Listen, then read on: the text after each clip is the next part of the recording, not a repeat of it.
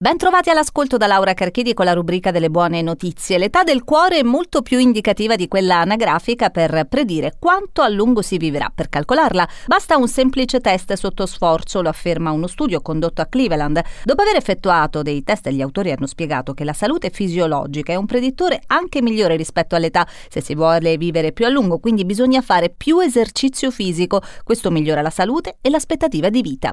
In arrivo gli occhiali per predire la ludopatia via, basterà inforcarli per leggersi dentro e sapere se si rischia di diventare giocatori patologici. Ci stanno lavorando l'Università di Padova e la Cattolica di Milano anche attraverso l'impiego della realtà virtuale. Gli occhiali in questione, grazie a particolari sensori, carpiscono il potenziale ludopatico di chi li indossa, ovvero il grado di predisposizione al rischio. Il prototipo dovrebbe essere pronto dopo l'estate, mentre per la produzione ci vorrà circa un anno.